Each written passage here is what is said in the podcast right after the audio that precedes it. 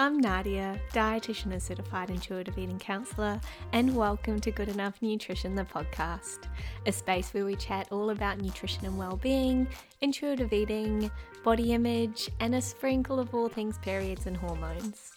I'm here to remind you that guilt has no place near our food or bodies, and that you are good enough as you are, always. So let's dig in. Hello, legends. Welcome back to Good Enough Nutrition, the podcast. I am so excited to bring you a really fun episode today, and it's something that always comes up around this time of year, which is how do I handle diet culture during the festive season. This is killing me. What do I do in certain scenarios? What do I do when everyone is talking about their diets or their New Year's resolutions or bodies or my bodies? So I asked the lovely Kelsey Waite whether she would come on the podcast for round two for a follow up conversation where we chat about some of these really difficult topics and what to do at this time of year.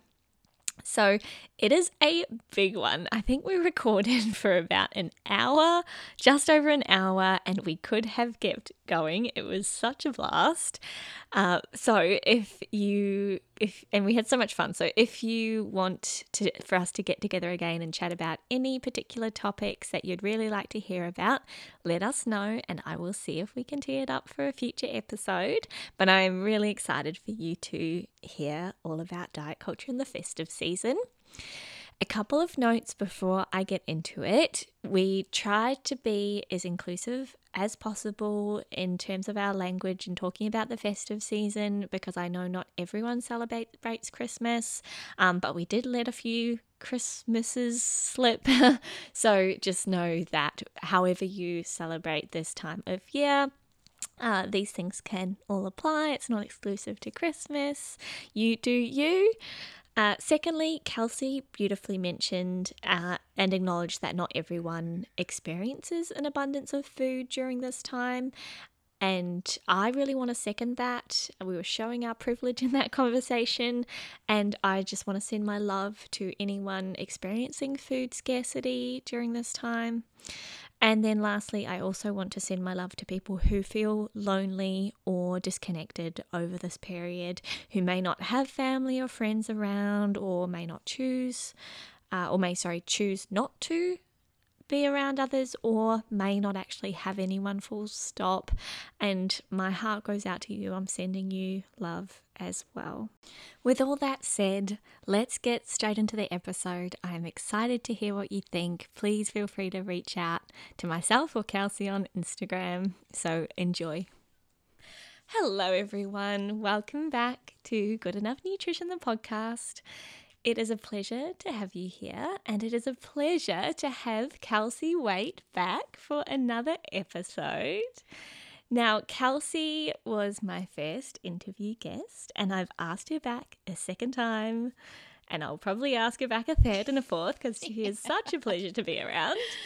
Um, but the reason I've asked her back is that we are both very passionate as I'm sure you heard in the last episode, about supporting people navigate diet culture mm-hmm. and anti fat bias and all of those things. And if there's one time of the year where diet culture pops up, mm. it is around the festive season. And so we were both chatting the other day about how our clients really need a lot of extra support at this time because it is it can be such a tricky thing to navigate. Mm-hmm. And so today we're going to chat all about that topic, cover some of the concerns that people have, some hot topics, and some common questions. And hopefully, you lovely listeners will find something helpful um, from our conversation today. but before we get into it, I will introduce Kelsey again, just in case you didn't get to know her from her last episode. I can't remember what episode number it is, but if you scroll back, it won't be too far away. Um, and yeah, so Kelsey is a dietitian, a weight inclusive dietitian, and her company is Nurture Nutrition. She firmly believes that health is so much more than the number on the scale. She is a wonderful resource for her clients on all things ditching diets and improving gut health. And Kelsey is one of those humans that is so bubbly, she lights up a room and is such a pleasure to be around. That is so lovely. Thank you for inviting me back. I am very excited to be here and just so honored that I am here for a second time, sharing some strategies around, yeah, navigating the food police and anti fat bias and all that awful stuff that really gets noisy this time of year. Yeah, 100%. So, shall we dig in? Let's do it. Have a little chit chat. Yeah. So, I wrote down a few common questions or topics that pop up. So, I figured maybe we just have a chat about Yeah. them, see what might be helpful for people. Yeah. And the first one that often comes up that clients will say is, Help. what do I do when everyone around me is talking about diets or making judgmental comments about food and bodies? Because I think, yes, that's common, uh, you know, throughout the year, but it is kind of ramps up around this time. Yes. So, it is so charged, isn't it? And I think we're having a lot more um, shared meals and social events. And in Australia, we're coming into summer. Our clothes are changing. We're maybe showing a little more skin.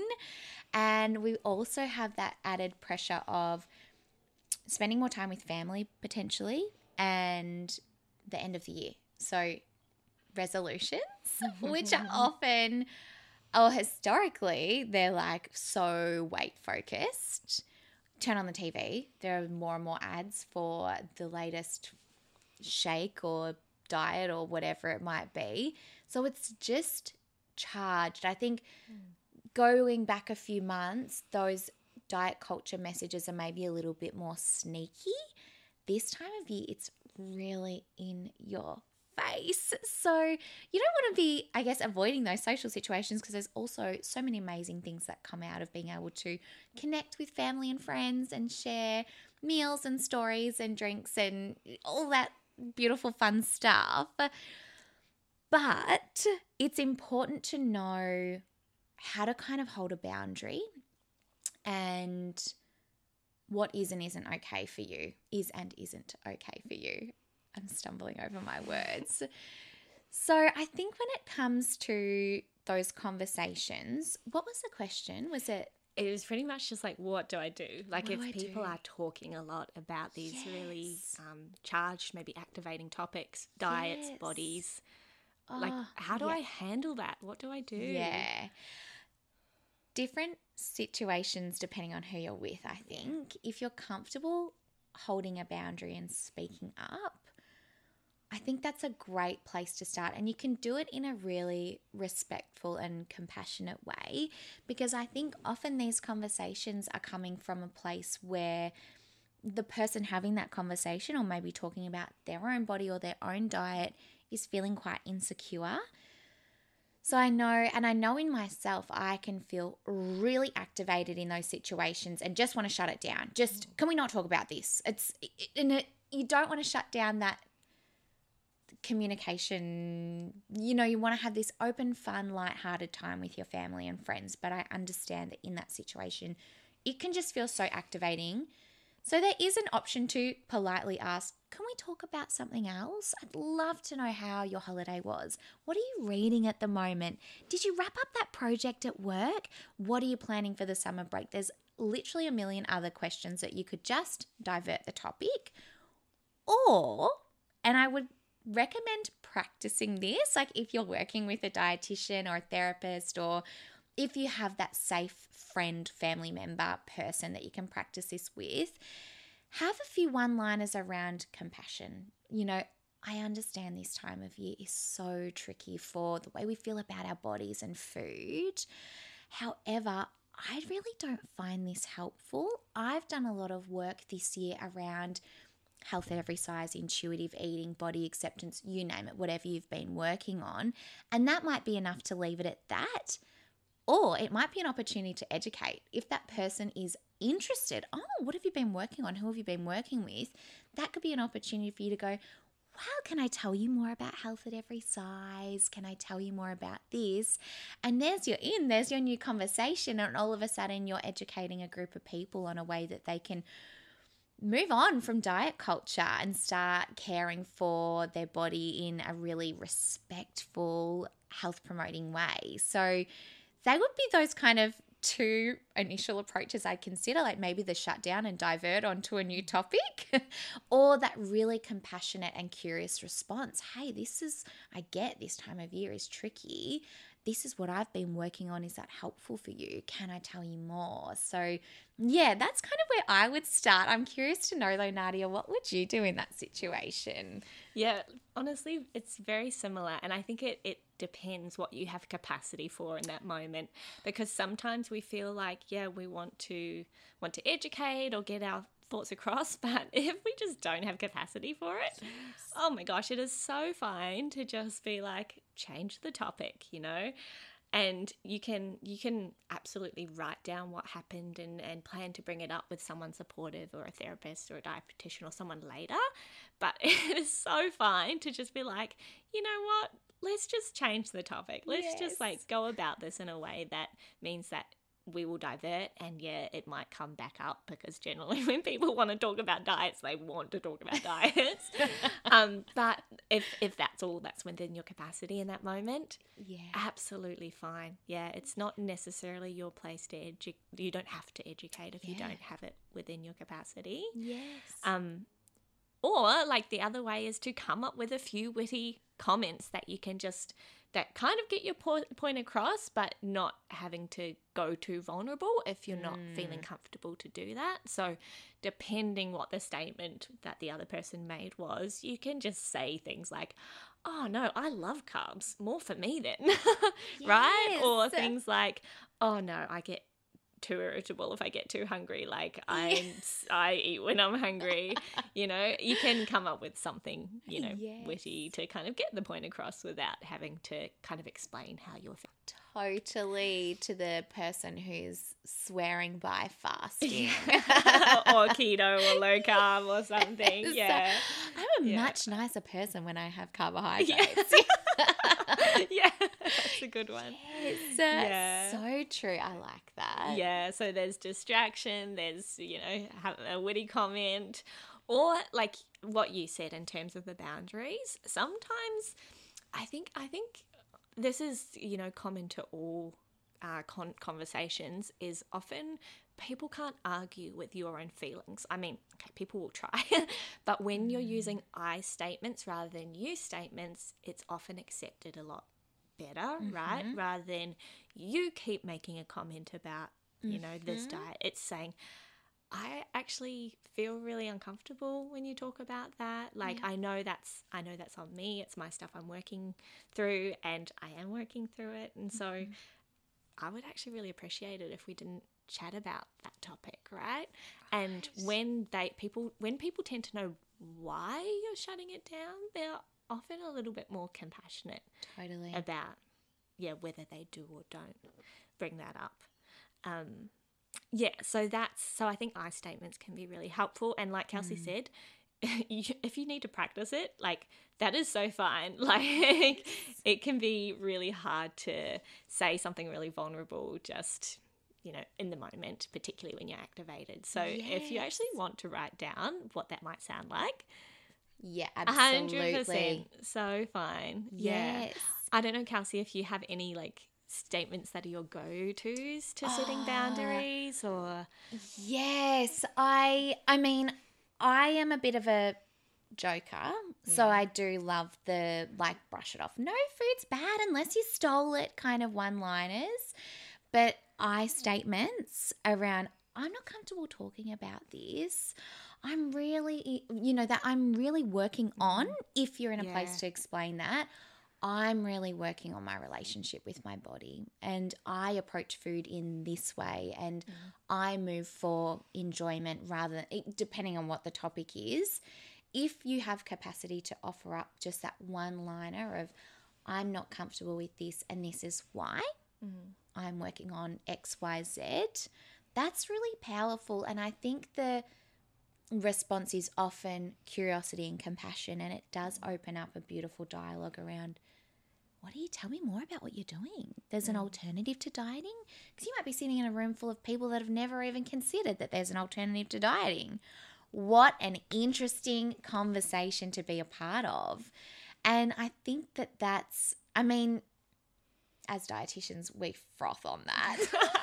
like, being able to open up that conversation. So I think uh, there's, I don't know, maybe it is kind of a um, selfish motivator of why I like to use those. I'm not comfortable with that, and this is why. Because it often does lead to a really good conversation. Mm.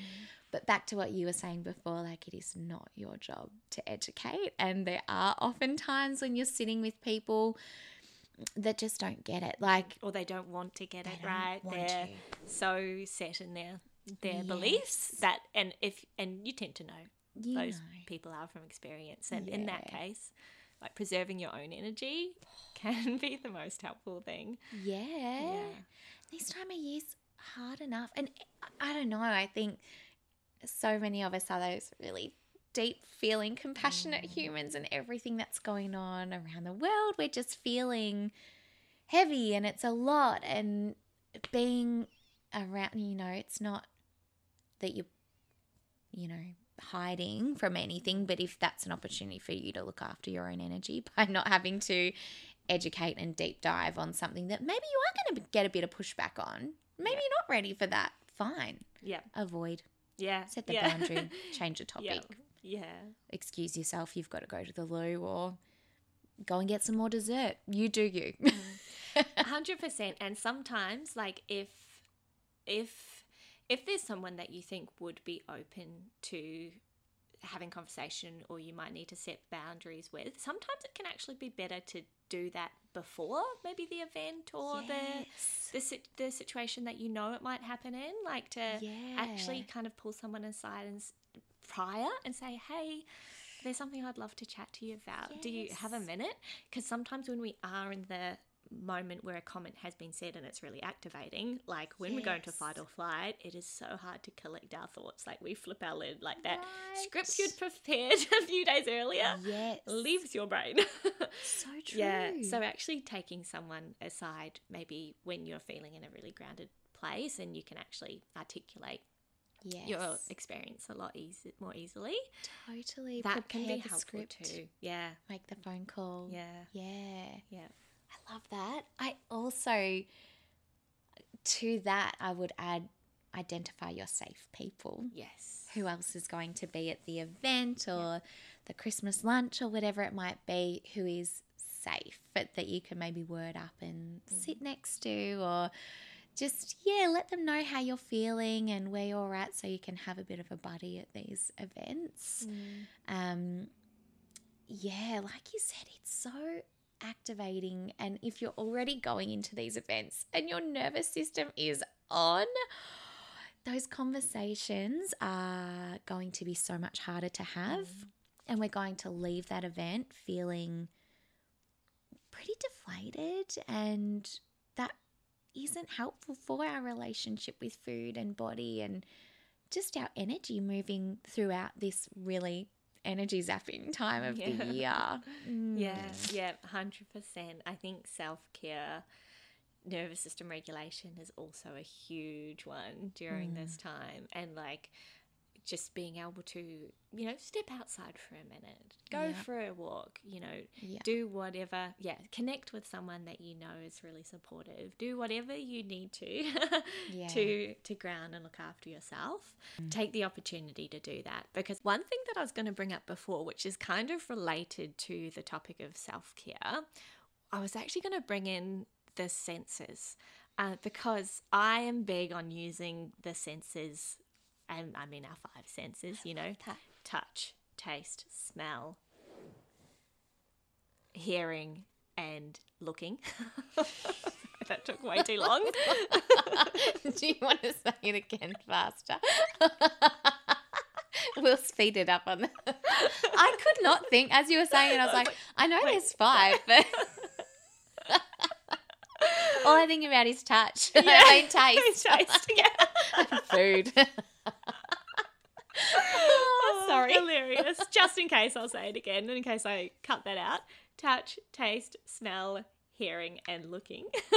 Well done. Um, yeah, so the senses, because I was actually going to say it before that that can be a really good boundary to set as well. It's like, because sometimes when you say that, you know, can we not talk about food? People are like, oh, what? So I can't even say that this is, I can't even appreciate the meal, right? So sometimes it can be nice to give that kind of framework.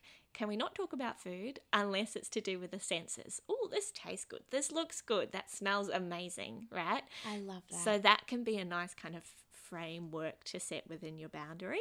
yes.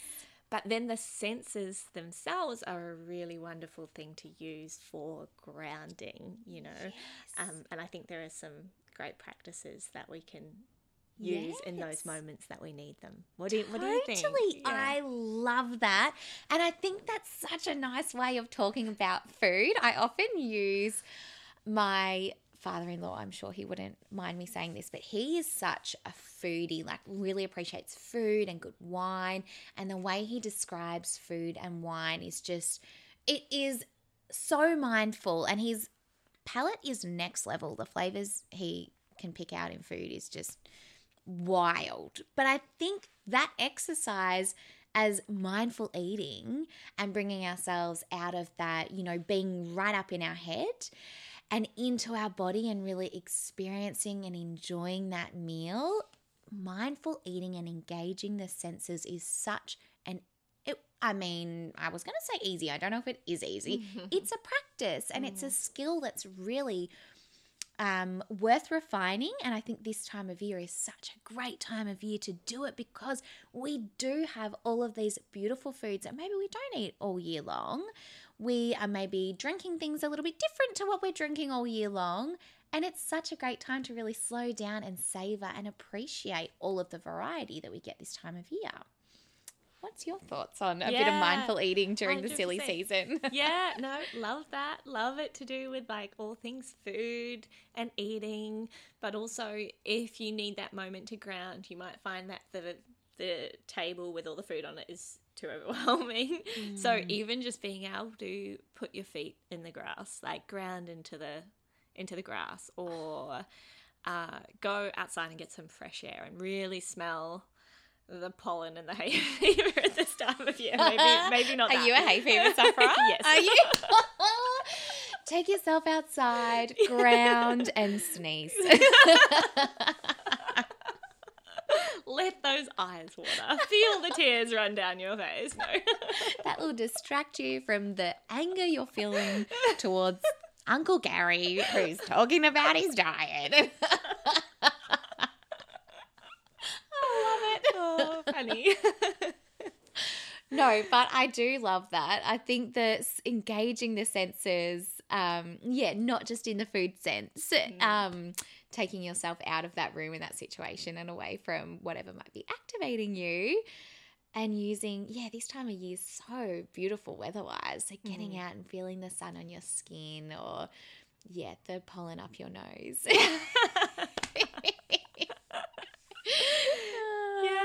yeah. And so I, I was just looking at the next kind of question or topic that comes up, and it's actually, I would say, a lot of the things we've said are probably helpful for that too, because the next question that we often get is what if someone comments on my body you know? So mm. far we've covered when people comment on maybe their own bodies or bodies in general or maybe mm. food but what if someone comments on my body and that can be a really hard thing because, to be honest, a lot of the people I see have grown up in households where people have not felt comfortable in their own body, and that's mm-hmm. kind of been internalized or transferred on to, to say, my client, you know, without their consent.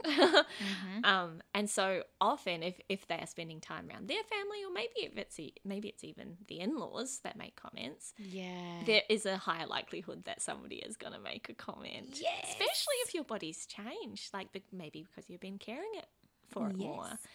So, is there any, like all the boundary setting and all that, taking care of yourself, all that stuff applies, but is there anything else you would like to add? Yes, I like. I, I mean, boundary setting big time, but that can be a hard skill to practice in itself. Um, something I like to offer that can be a bit more gentle and a little easier for some people to, I don't know, for it to just to come to the tip of their tongue and kind of, it doesn't feel as harsh as boundary setting feels for people that haven't set boundaries before, I suppose. and it is just a comment that, yeah, bodies change. They're meant to. Just mm. that gentle comment of, yeah, my body has changed. And that's a very normal thing. Mm. And I, it's, I feel that some people feel quite comfortable using that. I'm,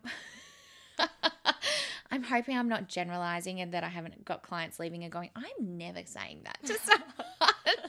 but it's something we often discuss because we've been sitting in a consult talking about how it's very normal for bodies to change. And in fact, they are meant to. We're kind of sold this lie that for women, our bodies are meant to look like they did when we were 16 years old forever and ever and ever, or before we had children or whatever.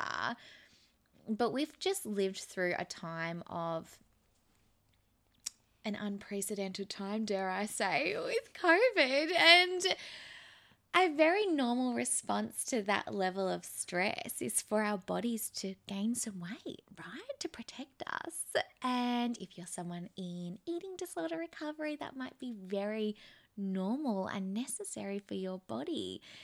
And if you are just a human being going through life, it's very normal and potentially very necessary for your body to change and be looking different to how Nana saw it a year or whatever ago. So if that feels supportive for you, potentially using just that simple statement of, yeah, it's normal for bodies to change, might be something that feels accessible for you to try out as well.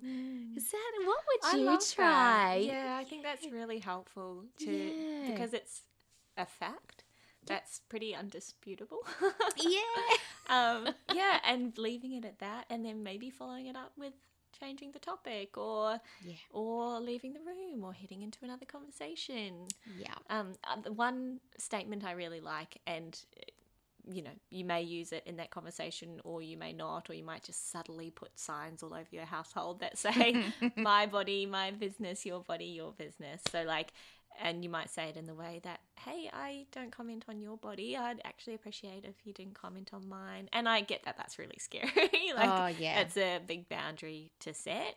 Um, but that's a, a statement that I really like, and like it's a great one to teach kids, and I think kids cotton on to that really well. So Yep. we're just like big kids. I think it's a great one for everyone to learn, if I'm honest. So true. Teach it to the kiddos, Yeah. teach it to yourself, Yeah. apply it to your plate as well. Yeah. What's on your plate is your business. What's on my plate is my I business. love- yeah, that's a really great one. and then the last thing I would add to that is I think Kelsey before chatted about having a support network at the event, maybe a friend or a family member that you know that you can uh, lean on in times Mm. of need. If if if you don't have someone, because sometimes you might not, I actually even think about um, really helpful like podcasts is, or social media accounts is also possibly being a support network that you can set up. Yes. So, for instance, you might, I mean, everyone know this, knows this already, that I love Sonya Renee Taylor. Oh. So, you might just kind of download her episode with Brene Brown and, you know, have that ready to go if you need it. So, if somebody does make a comment Mm-hmm. and you want to just get outside and go for a quick walk to kind Mm. of help yourself regulate, then putting on a podcast that reinforces that your body's not wrong, it never was totally. it, they were out of line for making a comment and um yeah just feel like you You're not with someone you're not alone like Yep. it is something that people go through and yeah Such a good strategy. I was just looking at William Hornsby, I think his name is. I hope I've said his name right. I'm going to check that and let you know. He is um he's on Instagram and is in eating disorder recovery and does these great um, back and forward conversations. He just did one around walking into Christmas, and someone says, "Oh, um, so things have changed with you, like alluding to his body change. And, it, you know, it kind of goes back and forth, and him being like, yeah, like the very natural changes that my body had to go through in order to survive an eating disorder. And he just gives these very realistic scenarios and says them delivers them in such a nice way he's a great instagram account to follow Let's um compile some of our favorite accounts and pop them in the show notes so everyone can have that little support Definitely. system that they can follow during this time. yes i love that idea Yeah, amazing. Well, the next question I wrote down. Oh, this is a good one. You ready? bring it on So, the the comment or the question that often comes up is, I feel like I have to restrict my eating in the lead up to Christmas or the festive season or the event, whatever the celebration, to make up for all the food I'll be eating on that day or during that week. I feel like I need to restrict so I oh. can eat. Later. oh it's so hard and i get why people feel that way however what is going to happen if we restrict nadia? What is guaranteed to happen?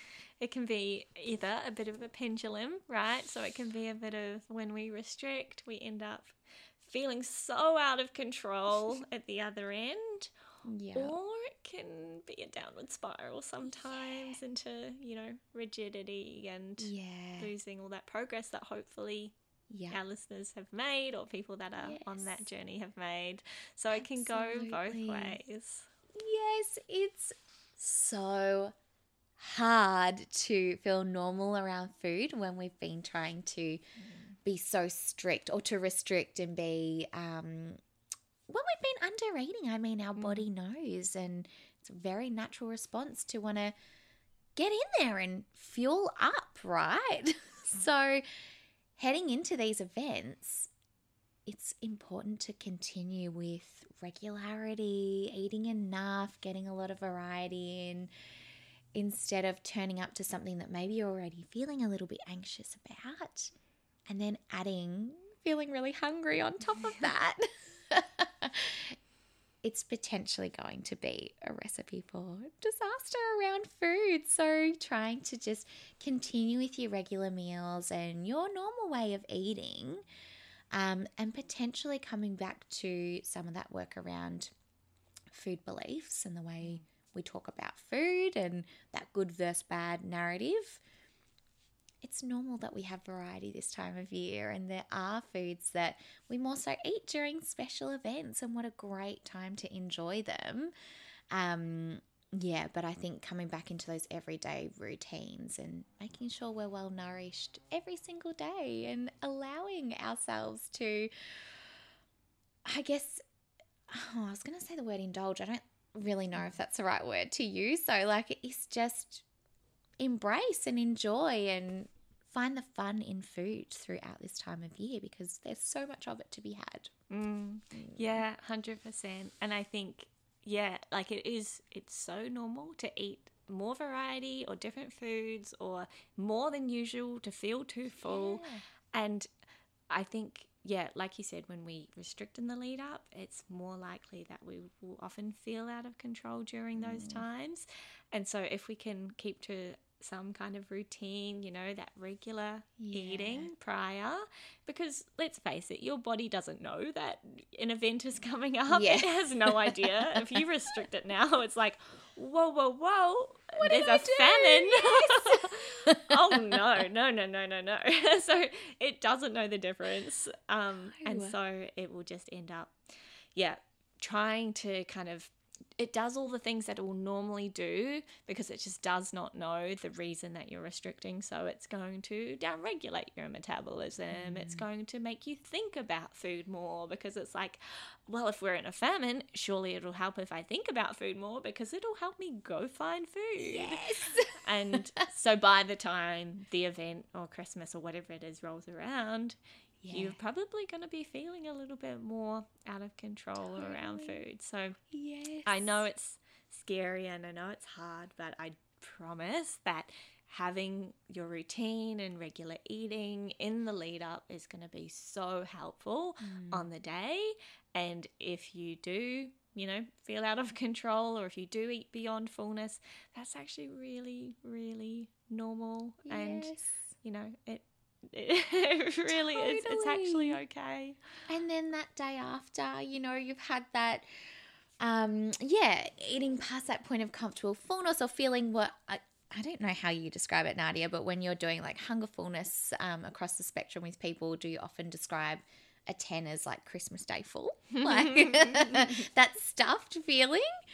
And if you do have a day where you get to Christmas Day full, which happens, it's totally normal, then coming back to regularity, eating enough, trying to avoid dipping back into the restriction and the guilt and beating yourself up.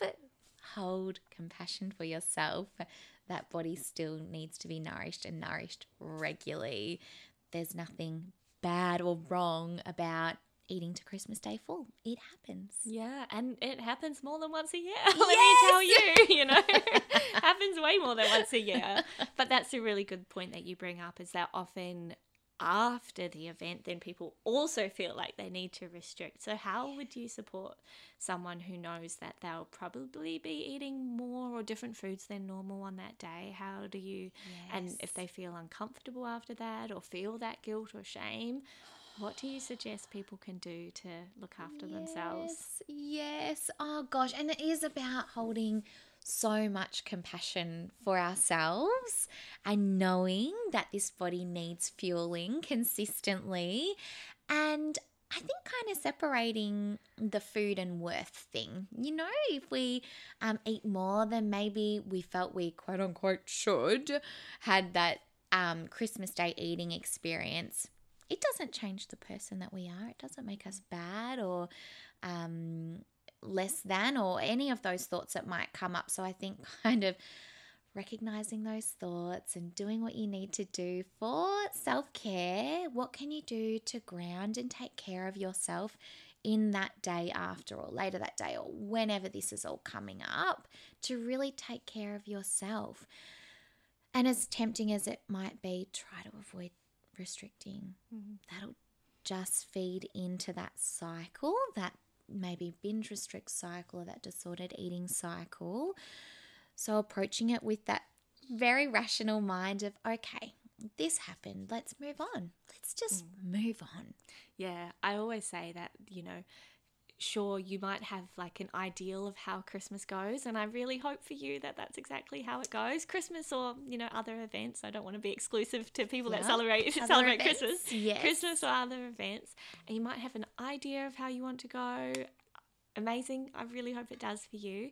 And if we think about it, like for a lot of people I see, they have been dealing with this on during these this festive time for so many years. So if it doesn't go perfectly, that's okay, right? It's, you know, next year is another opportunity and we're human and, you know, Mm-hmm. Yes. there's a lot of tough things around this time. So Yeah. if it doesn't go how you want it to go, that's okay. That's okay. Yeah, like you said, you're still worthy. it doesn't say anything about you as a person. You're human. You did your best. And yeah, and that's a really wonderful opportunity to reflect on. Okay, cool.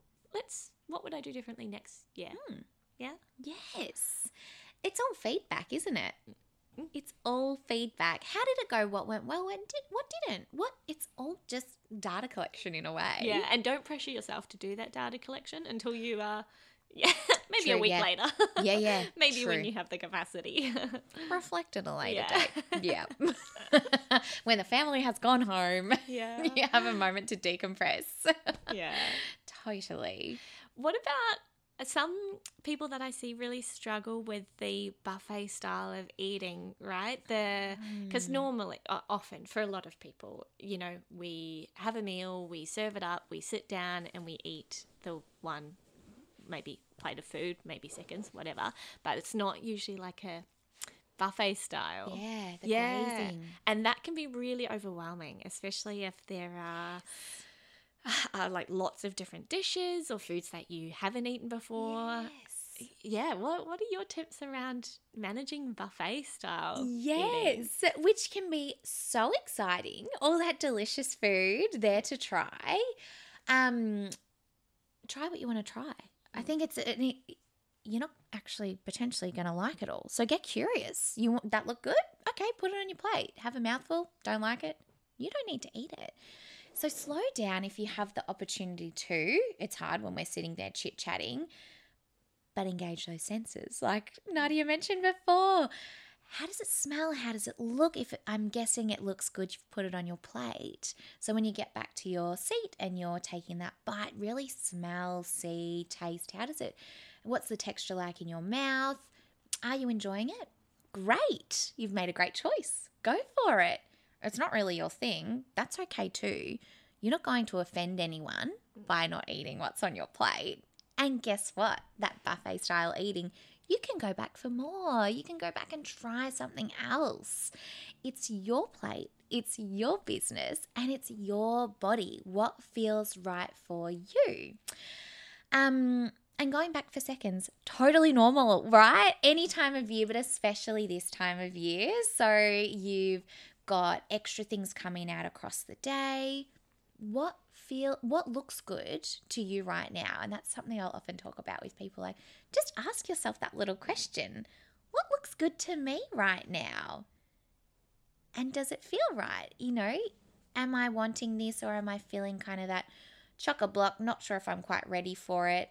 Maybe you can go back for it later. There's always leftovers. Oh my God, the food waste this time of year is a totally other topic, but like there's always leftovers, right? I think, and that's potentially a really privileged thing to say, actually, because there are people that are experiencing food insecurity, and maybe that isn't the case um, during the holidays. But speaking to those people where often there is a lot of food there, you can go back. If you're not feeling it right that second, honor that, right? Just because Nana's kind of putting it under your nose, it's okay to say, I'm not feeling that right now, but I'll go back for some later or have a little bite and then go back if you want more. There's no rules here. You are allowed to hit pause, check in with your body before you make that decision or have that bite and then go, mm, that's amazing. I want more of that. Awesome. Have more of that. Not really vibing it. Okay, you're not offending anyone by leaving it.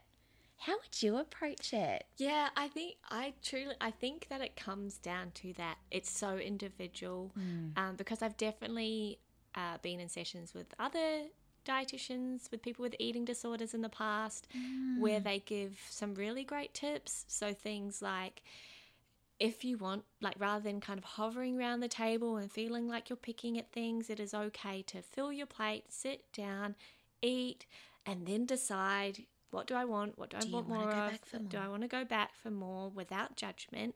And I do, I absolutely think that can be a good option, particularly if like standing around the table can get really overwhelming. Mm. So fill your plate with as much food as you want for that sitting. So that can be helpful. And the more I think about it, it's actually really individual because I might see some clients that cannot stand two different foods on their plate beside each other because they might such a good have point. some like sensory sensitivities that they're dealing with. and so, So in that true. case, exactly what you said in terms of checking in. Oh, what's my hierarchy of what sounds good to me right Mm-hmm. now? And it's actually really fun. I've been doing a few hypnotherapy sessions with clients recently, and we've actually been doing a couple on like making food choices. So, actually, just being able to close your eyes and go inside and picture what if I were to eat this food? How does that taste? How does that feel in my tummy? And go right through the motion. And then okay, well, what if it would feel like if I eat this one and going through the motion? And by and large, people come out and they're like, I want that one. That's the one that sounds good without any, you know, pressure to not have the other one, right? But if you're really overwhelmed and unsure, going inside Oh, and experiencing what it might feel like can give you so much clarity. And so, Yes. to your point of slowing down, I think that's such a big that's big so thing. interesting. even if you need to just like scan the table and then be like, okay, I've seen what's there. Let me just go to the toilet. and while I'm there, I'll just take a moment to think, think about, about what I want. and then come back and you're like, yep, I'm starting with this. this is what's at the Yeah. top of my list. That's so interesting, Nadia. The clarity people are getting Mm. around, yeah, those choices because it's overwhelming. it's so overwhelming. Oh my gosh, so overwhelming. yes, Yeah. and to add, you know, that sensory overload. Yeah. Oh Yeah. wow, yes, it's such a good point. Yeah. Slow down, tune in, get a bit of clarity before you start. Yeah, scooping on to your plate what you what you think might feel right for you at the time. Yeah, yeah. Love that. Yep, slowing down. um, perfect. And then let me have a look. So, oh, this one's an interesting one. So, I what if so what so we've been kind of talking about you know perhaps like a single day like Christmas for Mm. instance, but I think sometimes people get really stressed about like the lead up where they might have you know two events a week for the four weeks heading up. You've got you know work parties and you know family events and friendship events and other social things. Uh, and some people might say like i i'm eating out or drinking out more than i want to during this Mm. time. Mm-hmm. what do i do. Yeah. Uh, yeah, I because there's several ways you can kind of approach this. I think because sometimes it is like okay to say no. Like mm. if you don't want to go, you don't have to go. Potentially, I know potentially that's not an option for some people as well. And potentially they want to go, but Yeah. the food and then the drink, and that's the whole issue. So there's always that option to say no if you're feeling burnt out, tired, just the end of the year is hard enough as it is, and whatever you need to do to take the best care of yourself is important to prioritize that where you can. If uh, should we talk about the drinking? oh sure yeah Because that's I know that's a there's so much pressure around yeah drinking this time of year. And I think that's an interesting one because it can be a way to celebrate and maybe loosen up a little, but it can also lead to some pretty shitty communication and potentially some anxiety. And if that is what's going to help you, or not doing that, if not drinking is what's going to help you to take care of yourself or reducing your drinking, maybe it's a once a week thing when you're having a drink or two. That's potentially a really important boundary for you to hold. Mm. I'm here, like, I think it's more common now that people are making the decision not to Mm. drink. And sometimes there can be a fear about people judging them. Yes. Yeah. Or, or being worried that people will think I'm boring if I don't drink. Mhm. And like, I can't help but think, like, it's not 2005 anymore where that was just like, there was so much pressure around alcohol. Like, I really hope that most people, it's, it's the same as my body, my business, your Yep. body, your business, right? My cup, my yeah, business. I really hope that people wouldn't judge or make comments about someone if they're not drinking. And I think I what I would say is like if you think about how you would respond to someone else if they said they don't want to drink Mm. and you you kind of think about okay what would that look like or sound like how I would act and what I would think or feel if the person isn't if someone isn't responding to you in a similar way so if they if you are getting judgments or comments or Mm. people think saying negative Yeah. things then that's like you can be certain in the fact that oh okay well i'm definitely not in the wrong here like it's not it, this isn't on Totally. me it's not about me Mm-hmm. this is yeah Their shit. yeah yeah Yeah. yeah, so that's at least how i think about it like Totally. And that's a really good, like, measuring stick or what, what a yardstick. What do people say? yeah yardstick measuring stick both. Measure, it's a really. I'm gonna rephrase that. That's a really good way to measure. Are these the people I want to be spending my time with? yeah All right. Are they Yeah. respecting my decisions to take care of myself? Do you feel like the younger generation are really good at this? Whereas, like, our generation and older, that, like, almost need to drink the social lubricant of our, you know, oh, uh, Oh, oh you're speaking to me when I was 19, 20. Like, Oh. that's exactly how I felt. Is that yes. I felt like I needed it to be social. Yes. Oh mm. my gosh, same here. And now I feel like I'm in a time where I don't feel good when I drink. I love a glass of wine with dinner. Like I love the the flavor and matching it with the food and that whole sensory experience. But drinking now the way I did when I was 20, I feel anxious just like no, I Just thinking about it. yeah. I don't like feeling dehydrated. I don't like feeling anxious. I just, it terrifies me. Mm. And I like feeling healthy and that my brain isn't foggy and yeah. But I still feel that pressure at times. It's so normalized in I think our generation. There are and like looking at older generations, it's just so normal to drink. Mm. I think it's yeah, it's so personal. Practicing boundaries though. Yeah. it gets easier. It does get easier.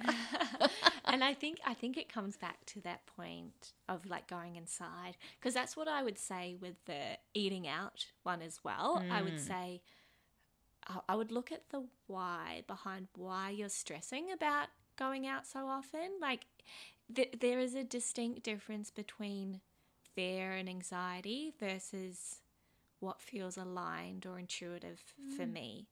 And it's almost like you have to figure out what's that difference for you to help you make that decision.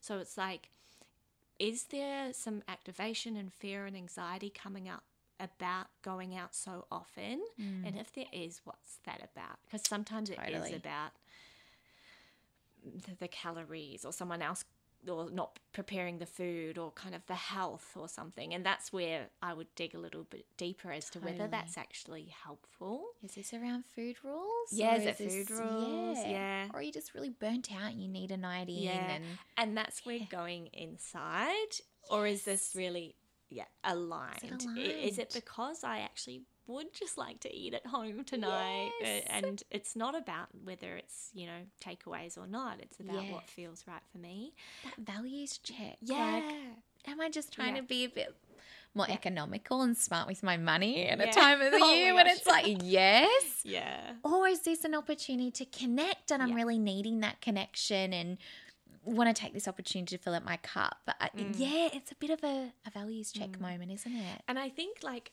I don't know if there if you know a difference of yeah fear or anxiety or you know aligned choices. Mm-hmm. Do you notice a difference of how they feel in your body? It's that how you know gut. difference is the gut. Yeah, Yeah, it is the gut for sure. it's always the gut with you, isn't always it? the gut with me. Yeah.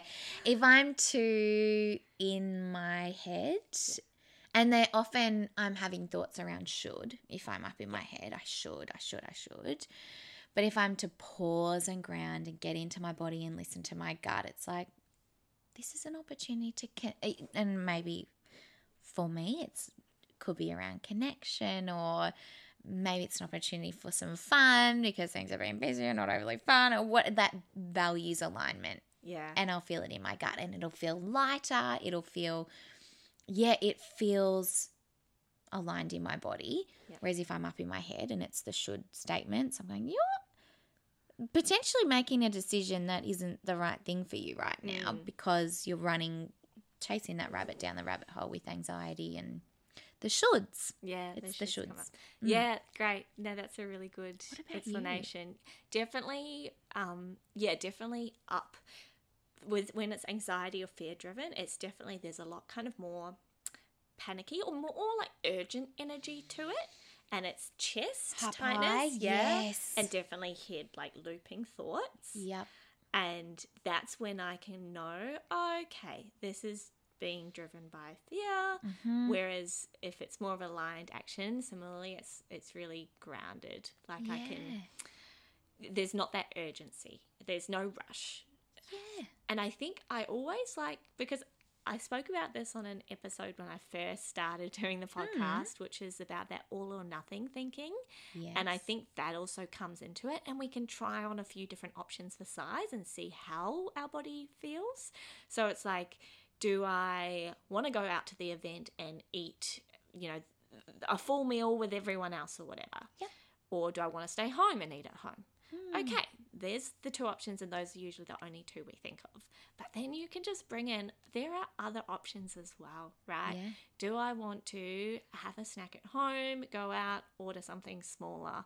Yeah. Or do I want to go and not drink but eat? Mm-hmm. Or do I want to, you know, maybe organize a catch up with the person that I really did want to connect with at that event, but it's going to be so loud there anyway. So I'll organize a catch up separately and stay home and eat. So it's like there are so many options when you think Yeah. about it, and when you just kind of Russian roulette through them, you will often know in your body which one feels the most aligned because sometimes Yes. sometimes neither of the two options you've given yourself feel aligned and that's why you're having such a hard time figuring out what to do I love that. So often the easiest thing we'll come up with is that all or nothing. Yeah. But if you give yourself, and would you journal it out or would you encourage your clients to kind of journal it out, like the nuanced options and yeah i find people process differently. So you might need to talk it out with a friend verbally. Yeah. you might need to do yourself a little voice memo. You might need to yeah journal it out write it out or you might need to go for a walk and process with some movement. So it depends like what kind of learner you are. Like are you visual kinesthetic you know? Uh-huh. um, oral, oral oral, oral, oral. What's the ear audio, one? uh, Oral. audio Is that? oh my god, we're really not good at senses or whatever that's This is our second fail at senses. We need to go to kinder. um. Anyways, yeah. Yeah. Do you need to hear it? yeah I think I need to hear it, see it, right? I need all of it. yeah we process through them all yeah Oh, that's such yeah, and then kind of feel yeah. Okay, so that would be your next part is, um, going through those options and feeling what feels aligned. yeah yeah yeah yeah Can I pinch that A to hundred use with my clients Hundred and myself? Yeah. Thank you. Alrighty, and then one last question, which I'm excited to get to, because you actually mentioned this a little bit earlier. New Year's resolutions. Oh. So people might say, okay, everyone around me is setting these big health and fitness goals. I don't know that that's what I want to do anymore because I've done it before and it never turns out how I want it to. But I do want to work towards Mm. better health or whatever that means for that person, mm. right? But I don't want to fall into the trap of all or nothing, okay? And I'm feeling really kind of like pulled in both directions. What do I do? Oh, what do I do? It's so hard. It's everywhere, bombarding us. It's like, yeah. Where the shoulds come in, isn't it? it's the shoulds. I should be setting a New Year's resolution around weight loss, mm. or I should be exercising X many times. Oh, But then there's going to be a part of us that's like, actually, I really want to work on this for me, for my well being, for how I feel, how I show up in the world, right? So it can be really, you can feel really stuck. it is so polarizing being pulled in those different directions. But isn't that a great moment for feedback and checking in and hitting pause and going, okay, what is this? Why is movement, for example, something I'm, you know, if you're sitting in that and you're like, it is the movement, but you've got that knowledge there that I don't want to fall into the diet culture version of movement. I'm not signing up to this six week boot camp where they're going to weigh me every week and all that stuff that's just so icky and triggering. So, movement and the why and the understanding okay, if say fitness is a maybe it's a core value, can we set some intention around that that feels more aligned to you? And what else? Like, bulk out the meaning. Why is this meaningful? Is it around mental health? Is there something long term that you're working towards? Is it that you just love how good your back feels when you get to Pilates once or twice a week? Thinking about bulking out those reasons why that have absolutely nothing to do with changing your body. Because they're there. You know, these are promoting your health and well-being. Things like exercise or movement. And maybe it is around um, that relationship with food. Maybe it's sleep quality. Maybe it is around um, maybe it's around meditation yoga practice. There's so many health promoting benefits that come out of these activities that have literally zero to do with changing our body explore that, explore that side of things. I think that's an opportunity to go, why is this really important and find the meaning in it. Mm-hmm. How would you what or what would you encourage people to explore if they're stuck in that place? It's so funny, honestly. Like for our whole degree, for our whole study, and for like the first part of our careers, we have smart goals drilled into us, don't we? Specific, measurable, yes. achievable realistic and timed and time bound. So like smart goals that you're really specific. And to be honest, I can't stand them. Oh. I can't ah. like they might work for some people, but I feel like when we're setting such specific goals, we're setting ourselves up for like failure. It's really black and white because we are humans. We're not robots. Mm-mm. We're not consistent, and nor should we have to be. Like, I don't want someone to feel that they have to go to the gym because they told themselves they'd go three times a week because it was part of their resolution when they are sleep deprived. Like, that's yes. not healthy for anyone. But my smart goal had to be time bound. Hundred percent. And so I much prefer, and you, the word, and you said it before, is intentions. Mm. So you're setting an intention based yes. on yeah your values and what you want out of it, and it. Yeah. I prefer if it's not really structured personally. Yeah. Um, but like you said, looking at the why behind it. Why do I actually want this? And actually probably once you get to that core of what it is that you want, whether it is, um, you know, the way you feel or the mobility, mm. maybe it's mobility so you can play with your grandkids, right? So, like finding that reason why and actually giving yourself more options for you to be able to mm. achieve that goal, right? So, because, yeah, the gym or Pilates can absolutely be one way that that works, give yourself a few other goals because, or sorry, not goals, but a few other alternative ways to get there. Like yeah. maybe gardening falls into that as well. 100%. Um, maybe doing some sit to stands, like just in your lounge, might fall into that too. Yeah. And I think, I mean, the most important thing is finding what you enjoy oh. and therefore is sustainable. But giving yourself choices of ways that help you to achieve the outcome that you want because the outcome it's never like it isn't usually the the most mm. obvious thing right totally. if someone says i want to improve my fitness right it's like okay what and why why why right mm-hmm. look behind the curtain um, and then give yourself multiple ways that you can get there and yeah. then try them on like shoes, see what fits. Yes. Um, toss away Russian roulette out the yeah. uh, alternatives, the yeah. the nuance to it all. Yes. Yeah. But yeah, smart goals. I I'm just throw them in the bin. I yeah. I spent too many years. Yes. learning about them. I remember with um, Russ Harris, the acceptance yes. and commitment therapy training. He changes it to, I think it's specific measurable. Oh, I'm not going to be able to remember it. He changed, uh, meaningful, not measurable. Oh. He changes it slightly because before you move into SMART goals, you've done the work around your values. Yes. So they're values based yeah. SMART goals.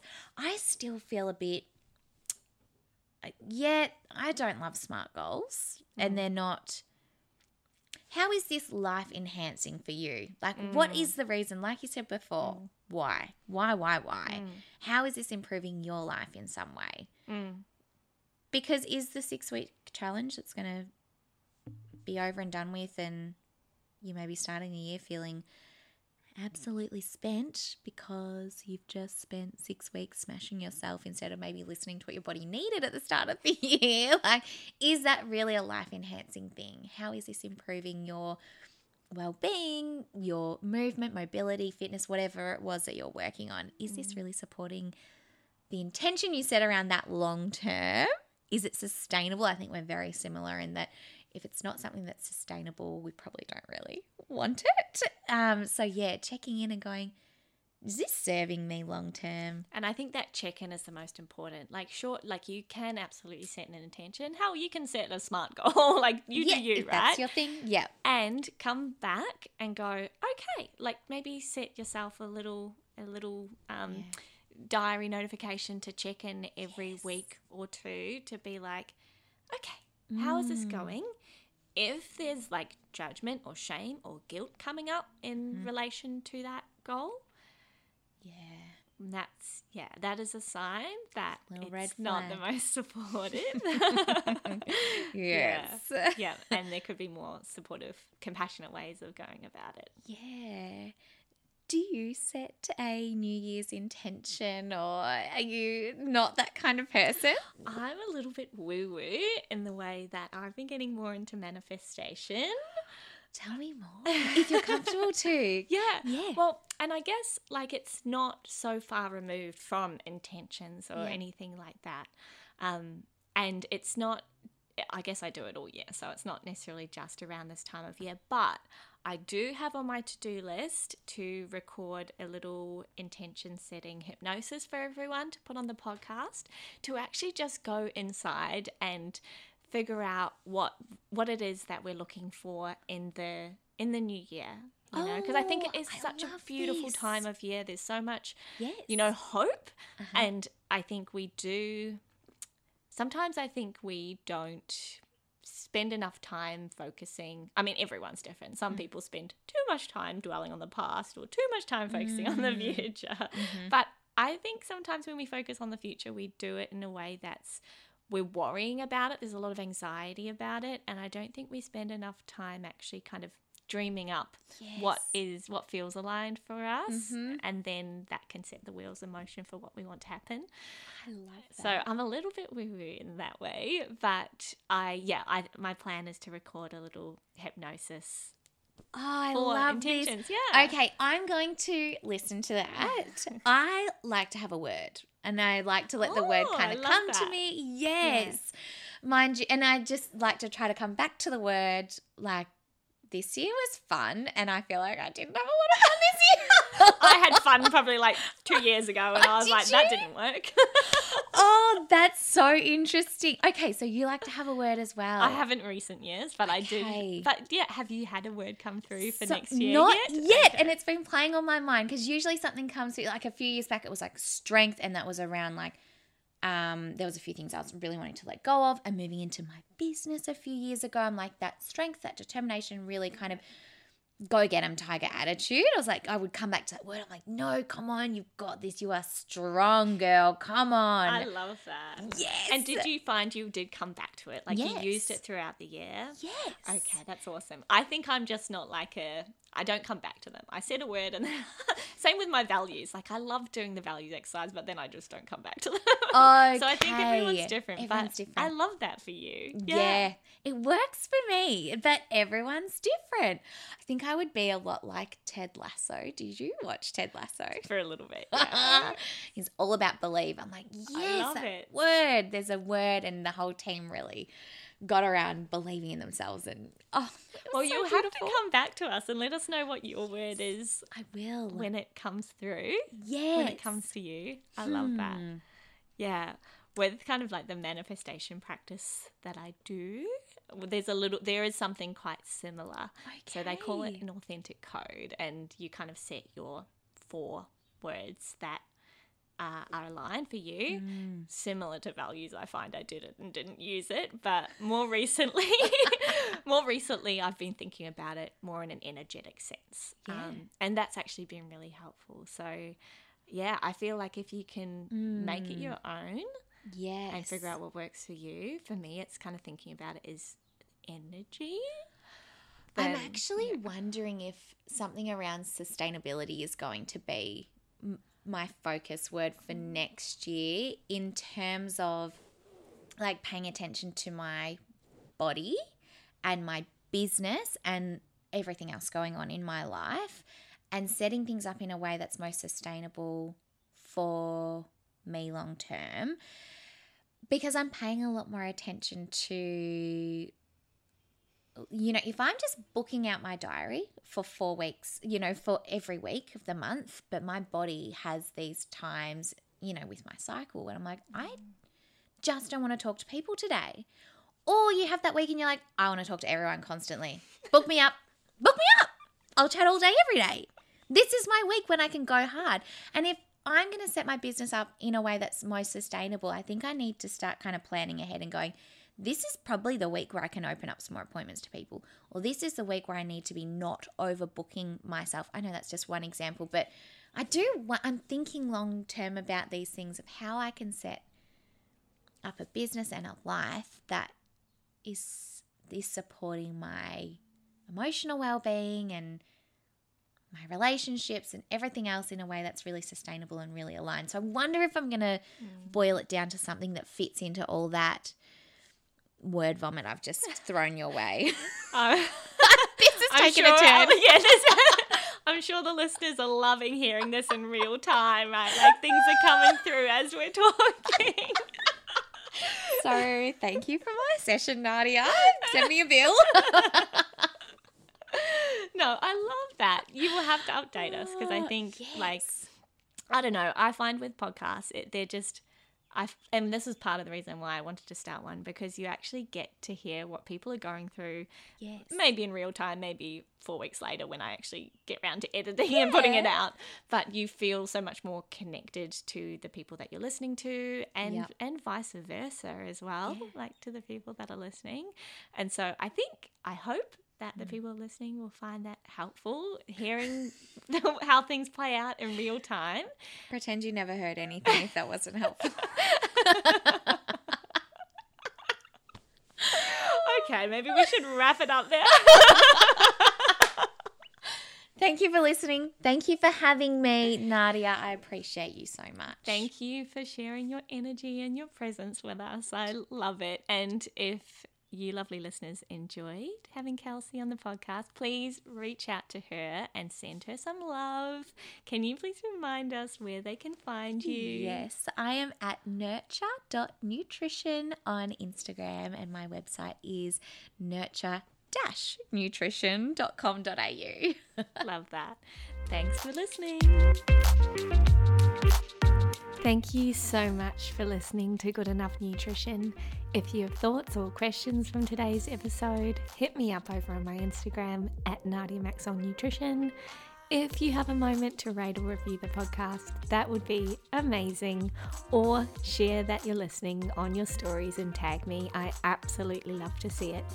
As always, remember that guilt has no place near our food or bodies, and you are good enough as you are always.